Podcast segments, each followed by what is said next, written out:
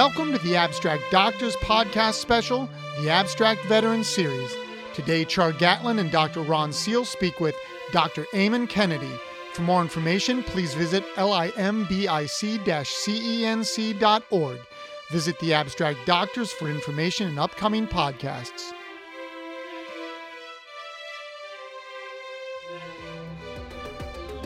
The Abstract Doctors Podcast. The doctors are in. Open up your mind and say ah.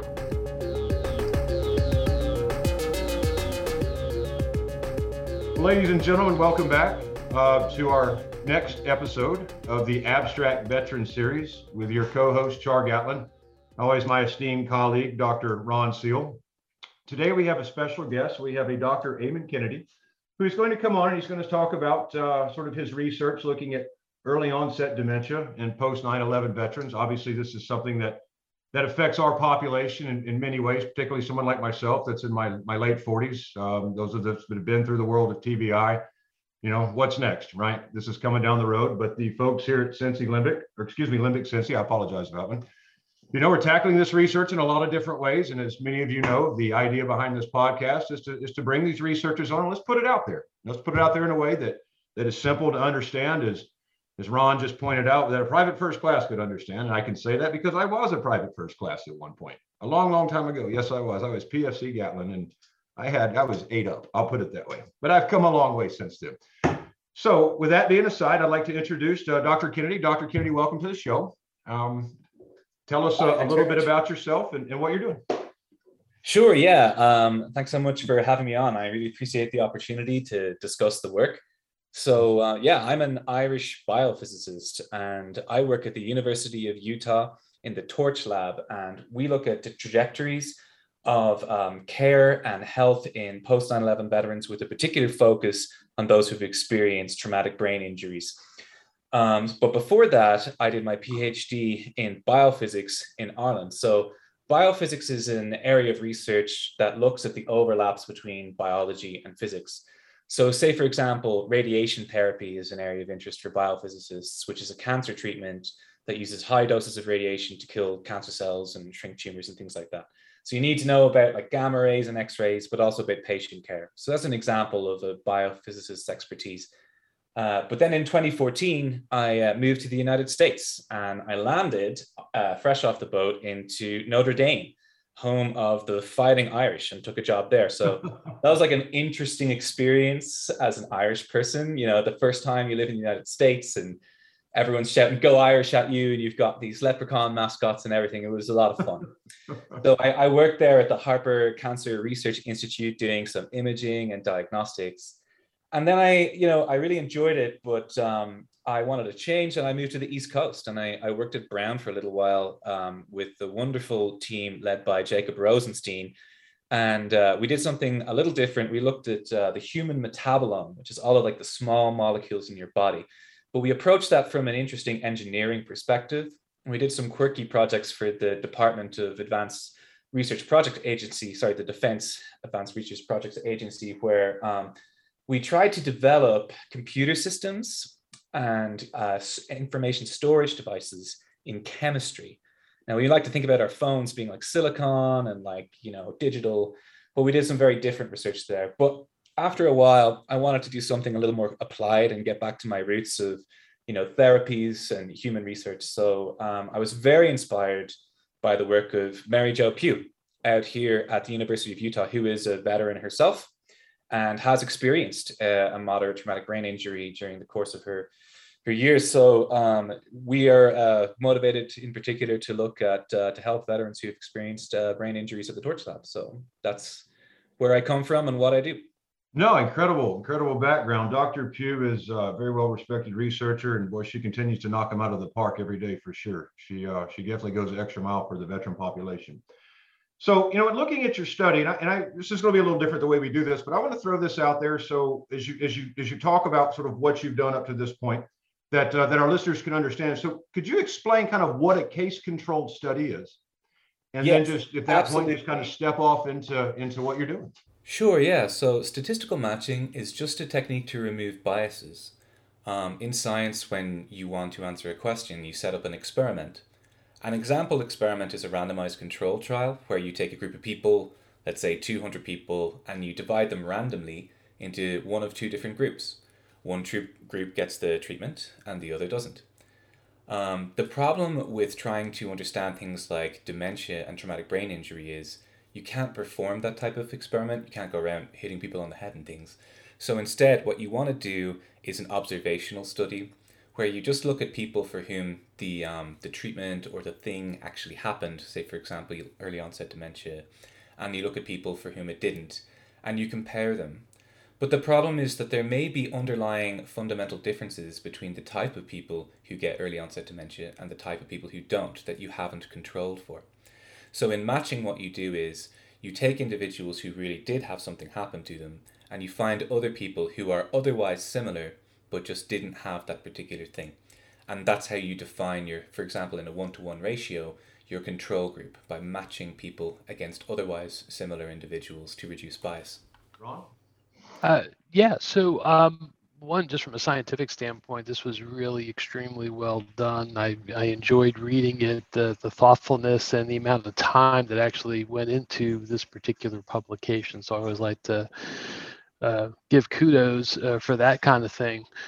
Um, you know, I think I think most people are less interested in how it was done and more interested in what the study tells us. And of course, I think a lot of uh, people who have served are concerned about um, getting uh, early onset dementia. So, why don't you talk a little bit about um, what your study found? Yeah, absolutely. Absolutely. So, um, I'll speak directly to your uh, listeners and, and to the veterans you described and just say there are things that we can't change, like age and genetics are, are primary risk factors for dementia earlier on, right? Um, but there's things that we can. Um, and we know that diet and exercise have a very like strong impact. Um, avoiding things like smoking and excessive alcohol use have been proven to be statistically significantly uh, important factors for uh, mitigating uh, downstream dementia. But there's also things that your listeners mightn't be as aware of. Um, air pollution has been shown to be uh, consequential, as well as depression. So depression, you know, it's these a lot of the time underlying it, you have these chemical imbalances in the brain that make you feel chronically downhearted and blue, right? But those same chemical processes have mechanisms that are similar to dementia, and, and, and depression is considered a risk factor. Um, but a particularly uh, one of, of, of serious concern that we want to look at for early onset dementia was head trauma. Now, why did, were we particularly concerned with that for people who got dementia early on? Let me, let me just roll back and, and, and quickly define something and just say that uh, for the terms of this conversation, uh, dementia is kind of a catch all for diseases of progressive decline in mental abilities, right? And conventional dementia is in people who are over the age of 65, and early onset dementia is in people who are uh, under the age, of who were diagnosed before the age of 65. Now, when we tend to think about dementia, we think about older people, and that totally makes sense.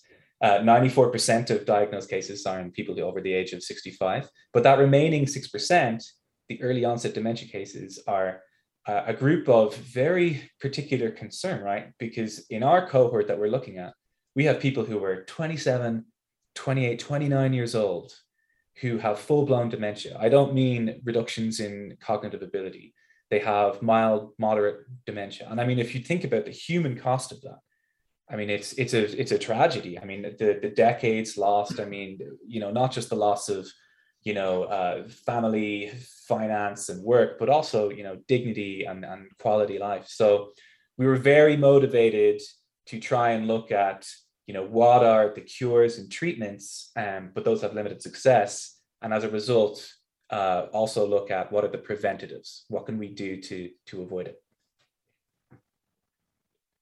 Have you seen any, and this maybe stepping out on a limb here, but sort of looking over some of the, the tables and so forth in the manuscript. And it, unfortunately, a lot of these other things are, are, sort of embedded in our, our veteran population from diabetes, hypertension, cholesterol, obesity, you name it. I mean, it's uh, it's an unfortunate reality.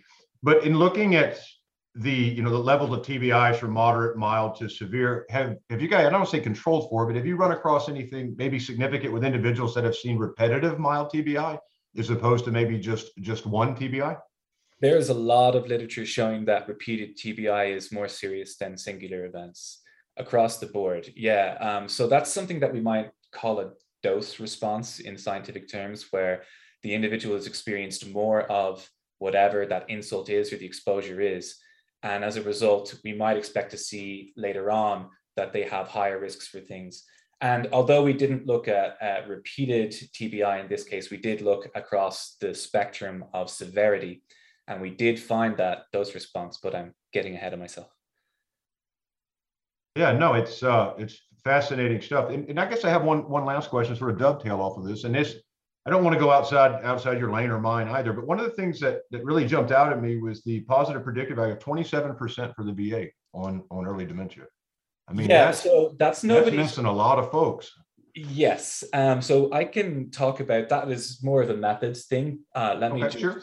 train it and say like one of the challenges of this work was to try and accurately identify a lot of veterans who had dementia and were young. So like you say, I'm sure a lot of your listeners are wondering like why is it hard to identify veterans with dementia from their medical records? It should be obvious, right? But the fact is that the algorithms that we use to find veterans with dementia in older co- cohorts are really bad at finding young people who have dementia. And as you say, it has a positive predictive value of just 27%. However, uh, in this study, that was the challenge we overcame because we used some new algorithms for identifying young people with dementia with positive predictive values that range from 88 to 91%. And that basically means in our study, we were confident that the people who we said had dementia for the most part really had it. Maybe one in 20 wouldn't. Um, so we were, those are pretty good numbers. Absolutely. Yeah, and, yeah, and that and that was very nicely done because uh, I just know from having discussed with a lot of researchers that um, that it truly is hard to get accurate uh, information, not only on uh, on who might have a, a, an early onset dementia, but also even you know who has had a TBI. Um, although the data has gotten much better over time, and certainly um, I'm sure your work as well as uh, that of um, of, of, uh, of uh, Mary Jane Pugh uh, have advanced that uh, exponentially in terms of getting accuracy in those diagnoses. Um, so um, your paper didn't necessarily um, address what um, veterans or service members could do to reduce their risk although you've noted that some things you know you can't change the fact that you've had a brain injury. Um, but um, what what types of things are modifiable in, in your findings?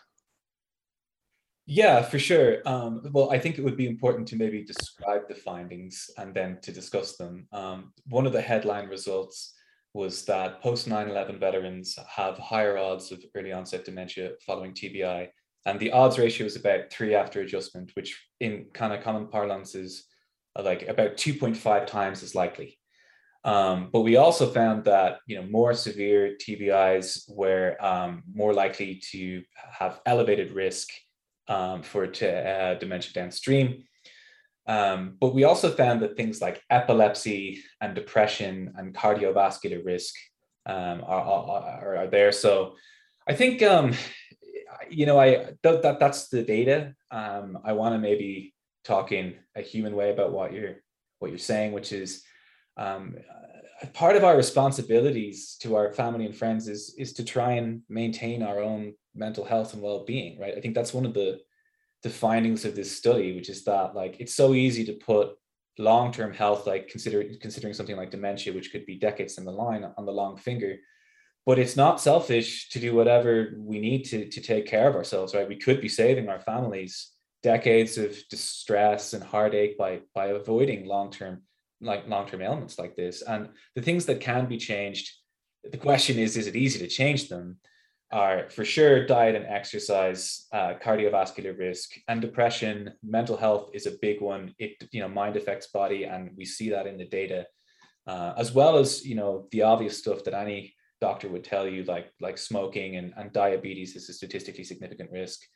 But again, other, like I said, there's other things that we mightn't think of, like air pollution and just really trying to avoid injuries, particularly head traumas.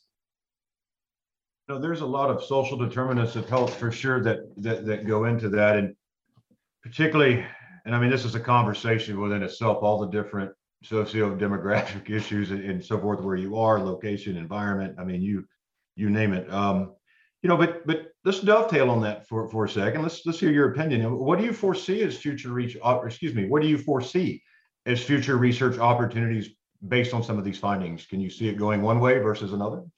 Well, it's interesting the things that people pick up on and care about. I absolutely agree that like the the topic of dementia is what this is about and what I was interested in when we were writing, and we were motivated to to really just quantify in a good quality sample what the risk factors were, because I, I think it's worth saying, and we kind of suggested in in the discussion the risk factors for early onset dementia as opposed to dementia are poorly understood. And I don't say that lightly. I mean, the, the reports before had 63 people in them. And that's not the researcher's fault.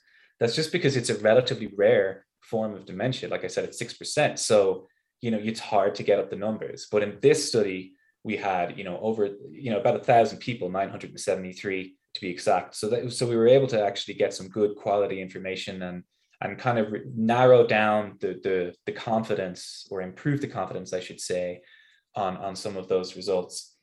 Um, talking more generally, like you say, like what what what does the future hold? Um, yeah. I think that like cures and treatments to to slow the progression of dementia have historically had very limited success. Right, there are exceptions like uh, memantine. There's three million prescriptions for memantine in the United States every year but that's been around for a while. Eli Lilly uh, started producing that in 1968 as a diabetic, and it just got repurposed. Um, the problem with focusing on cure and treatments is that uh, Alzheimer's, for example, is known in the industry as the graveyard of drug discovery. And the reason why, just to give you an example, out of the last sort of 250 drugs that have been trialed, I mean, think about the cost of a clinical trial, right? Like, I mean, you're talking millions and hundreds of them they've only shown you know one or two that have shown broad consistent benefits over the last few years. And, and there's also a lot of spectacular failures. Like for example um, solanezumab last year again eli lilly showed great promise but unfortunately just didn't pass phase three clinical trials. Just the results didn't bear out. So with all that in mind i think a refocus towards preventions and risk factors needs to be looked at very seriously because they can make the difference to patient care. And we're having these just very long term, intractable problems about trying to develop treatments that actually really work to slow the progression of dementia. No, it's refreshing to, to hear that. I, I can remember some of the earlier research in TBI, I want to say around 2008 to 10 timeframe, maybe a little bit later, 2011. They were taking a lot of pharmaceuticals, using them off market to tackle TBI. And they were coming from the world of Alzheimer's, as you mentioned, Parkinson's, dementia, and, and some others and they were met with, shall we say, limited, limited success. So, you know, where you you brought the focus forward just then on, you know, looking at sort of the risk factors and, and taking care of yourself, you know, in an effort to prevent. I think that's a message that that should resonate through our veteran population. Actually, anyone listening on here, you know, folks, this is real simple stuff. You know, you're you're your own best form medicine. Take care of yourself and limit the risk factors. But stepping back off that, hey Ron, what you got? Yeah, I was looking, um, and you may know uh, uh, off the top of your head, Eamonn. Um, you, you know, before the age of 65, uh, you know, I'm I'm just sort of thinking uh, like uh, you know, like a veteran who might be out there who's thinking, "Geez, I'm 40, I'm 50, I'm 60. How concerned hey, should I be?"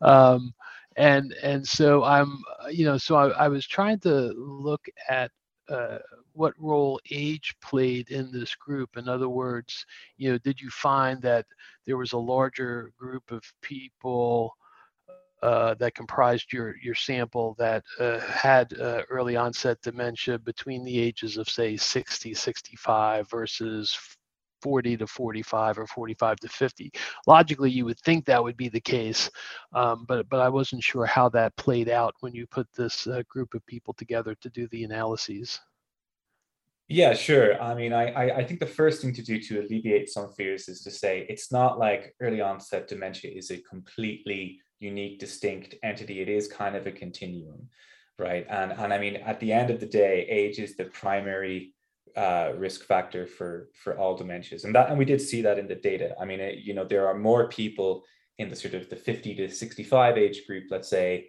than in the you know the 35 to, to 50 age group, right? Like it's uh, it, it is increasingly rare to get early onset dementia at younger ages. Um, that sort of analysis was done, and we did all the histograms and things, but it didn't make the final cut. But um, we did also explore, um, you know, age, at, you know, the distant, uh, the duration of time between when people had the, um, you know, injuries like TBI or had other diagnosis, and we did a sort of sensitivity analysis there compared to the the date of of dementia diagnosis. So there there was there was more to put in, but we wanted to kind of um, finesse it down to just the key results yeah, and it, and it sounds as though really with this kind of research, you, you were you were more looking at you know what risk factors or potentially protective factors stand out versus trying to come up with an exact you know percent of of, what someone's risk might be. Yeah, yeah. In other words, some someone might be twice as likely, two and a half times as likely to have dementia having had a TBI um, but but it's really hard to sort of put that in the context of a base rate and, and be able to say, well, what's my risk? You know, because you're dealing with subgroups of people who had dementia, and then a subgroup, you know, that's a that's a control that's matched. Yeah, no, it, it is a like I said, it's it's a little a bit of an underexplored research area because it is a bit of a niche. Um, early onset dementia is rare compared to dementia. I think people should take that as a take home.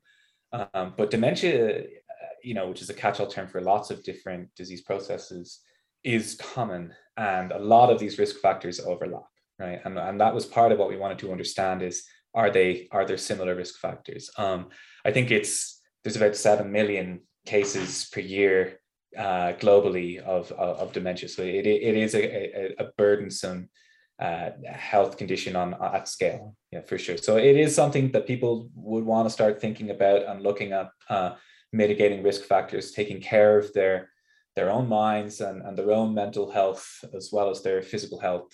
Um, but yeah, I don't think that early onset dementia is is as uh, it is very a burdensome affliction for the individual and for their families as well, of course, because of just the outsized loss of uh, and you know the all the emotions that comes with that. It's a very difficult and long journey. Um, but yeah dementia risks i think significantly overlapped with early onset dementia risks. It's one of the the key findings and is this the kind are these the kind of research findings that uh, maybe clinicians might be able to use to sort of say, oh wow, you know this, you know this person, you know has uh, seizures and they're reporting some uh, some memory loss and and they've had a TBI and geez, it looks like they have some heart disease. Would those be indicators or signals uh, for clinicians to say, oh, you know, perhaps we should do a little more testing or look a little bit more closely at these memory issues? Yeah, absolutely. I think from the clinical perspective, um, it's always hard when you're trying to identify something that's a little rarer. I mean, if you look at case studies of early onset dementia, a lot of the time they just go through this really unfortunate and long process of misdiagnosis. Um, where, you know, for example, someone has early onset frontotemporal dementia. Frontotemporal dementia is um, dementia that doesn't affect all of your brain equally, but just the, you know, kind of behind your forehead and just behind your ears, um, frontal and parietal lobes. And uh, that makes up the majority of early onset dementia cases. And that often shows is changes in uh, behavior in people who are young, you know, 30, 40 years old. And, um, you know, they, they often get misdiagnosed with bipolar disorder or maybe some kind of like adjustment behavioral disorders. And they get put on all kinds of medications. And who knows what that's doing to the real degeneration, you know, and, and, and actually it's very hard to identify unless the individual has a magnetic resonance imaging done and you actually directly observe the degeneration in, in itself in, in the brain, right? So um, I think that's something that clinicians can take home that, uh, you know, there can be these, and I mean, they already know they're trained, but, you know, it, it is something that needs to, we need to be open to more diagnostics at an earlier age in order to identify this in post 9-11 veterans because post 9-11 veterans they're relatively young they've had a lot of tbis and that means they are at elevated risk for early onset dementia so great... Eamonn, what, what oh, i was just going to ask for take-home messages yeah. Uh, good, good, Char. No, I said that was that was a, a great explanation. It's just I just wow, I had to, had to comment on this. I mean, folks, once again, and you're hearing it here. Talk to people. You know, I mean, take care of your bodies and take care of your minds too, folks. It's not all about push-ups and sit-ups. Sometimes it's about reading. Sometimes it's about doing puzzles. Sometimes there's an emotional, mental, and spiritual component. It, it, it's it overlaps, and you have to take care of yourself. I mean, I'm sitting here looking at all of these, and I have the advantage of having this here in front of me, but all of these sort of co-conditions, and we're not going to get into them, but they're in the veteran population. Folks, eat right, walk, read, smile, and if you need help, reach out. I know that sounds simple, but I can't make it any simpler than that.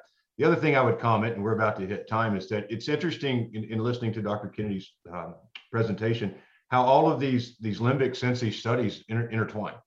It's just neat to see how fluid they are and see how they come together and how in the end, I mean, you don't think at looking at it from from this point, but hopefully we will when we get to the end of these podcasts, you'll see.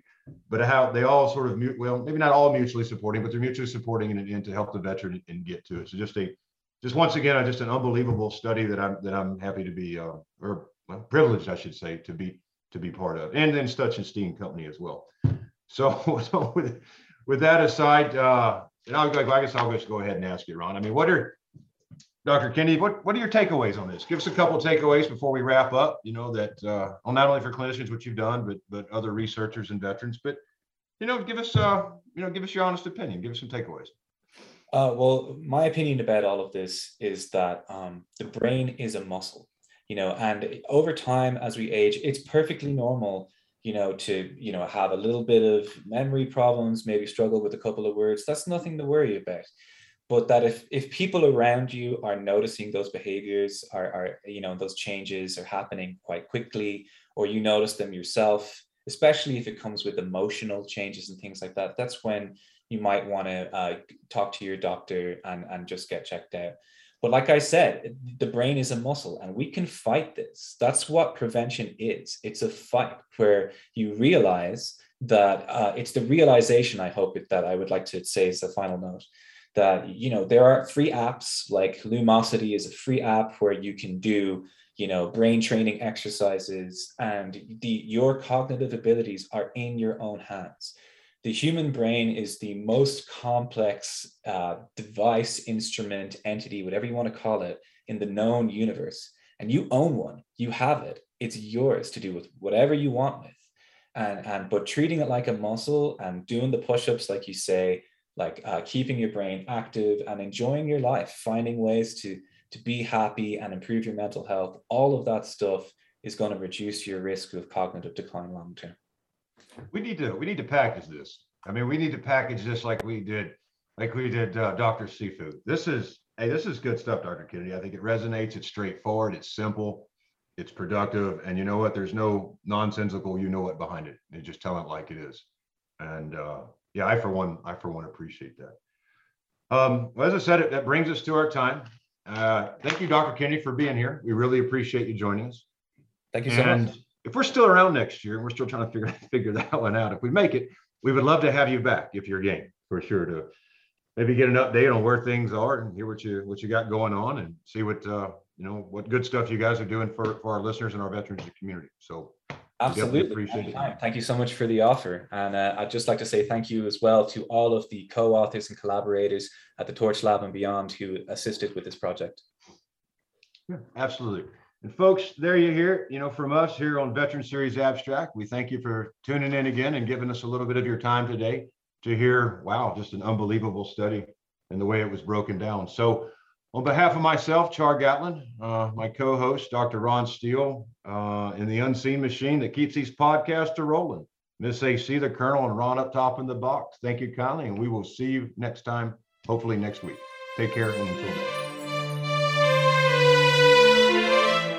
Thank you to Dr. Eamonn Kennedy for joining Char Gatlin and Dr. Ron Seel today on the Abstract Doctors podcast special, the Abstract Veteran Series. For more information, please visit limbic-cenc.org. The Abstract Doctors is produced by The Abstract Athlete. For more information, please visit theabstractathlete.com. And as always, follow us on all of our social media platforms under The Abstract Doctors and The Abstract Athlete. The office is now closed, but join us for our next appointment soon.